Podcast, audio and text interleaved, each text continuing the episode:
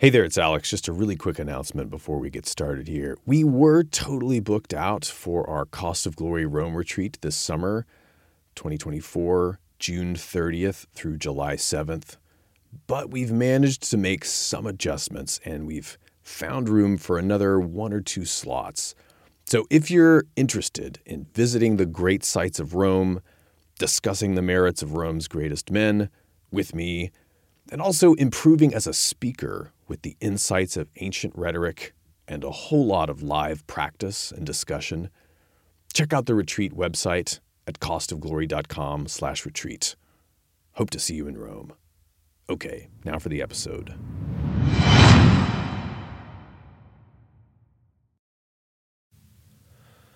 How do we persuade the gods to get on our side?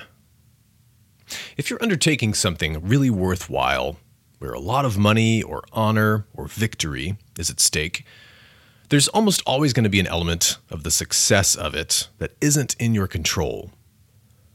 Of course, we try to make sure that the majority of our focus is on what is in our control, like Sertorius would, like Lysander would, like Marcus Aurelius would.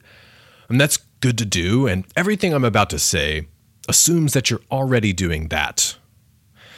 But part of your success will be in God's hands, in the hands of what you might call fortune. You eye the target one hundred yards away, pull and fire your arrow, and a gust of wind blows through right at the moment you release. Your aim was perfect. You miss the bullseye. You land a meeting with the decision maker that you're trying to convince. You rehearse. You make the perfect pitch. He seems like he's having a great time. You bond over your mutual love of jazz banjo. And then he ghosts you.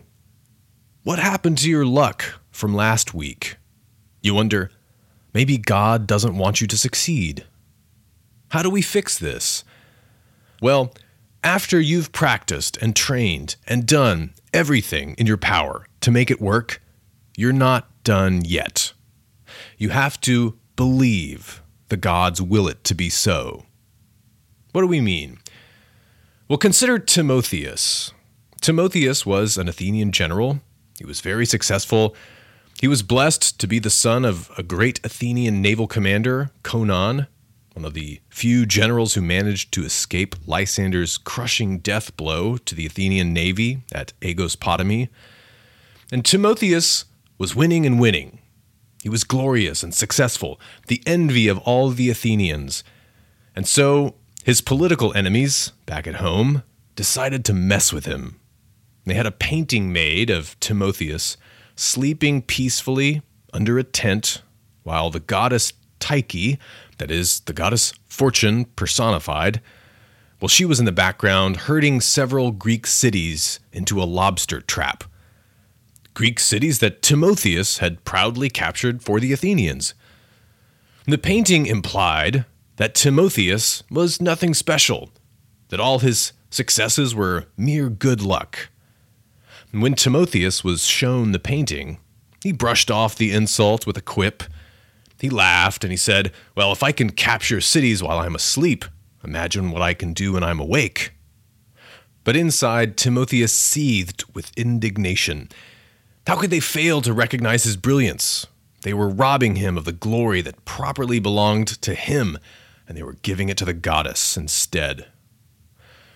Later, he returned home from a military mission abroad where he had an impressive victory, and he sarcastically said to the Athenians, "In this campaign, at least, men of Athens, fortune has no share." But after that, the goddess apparently decided that she was no longer needed. And from that time on, Timotheus achieved nothing brilliant, but bungled all his enterprises, continually offending important dignitaries, becoming irksome to his fellow citizens. He was eventually banished from Athens. Timotheus brought a sort of curse on himself by his own arrogance. His blustering overconfidence was really a mask for his insecurity. Deep down, he started questioning whether he was really good enough, or whether it was all just the work of the gods, as if that question were really important. His anxiety dulled his instincts and clouded his judgment, and he lost his touch. The fool, his very name means honored by the gods. Why kill the golden goose?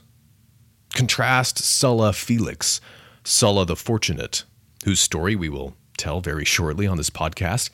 Sulla ascribed all of his success to the gods.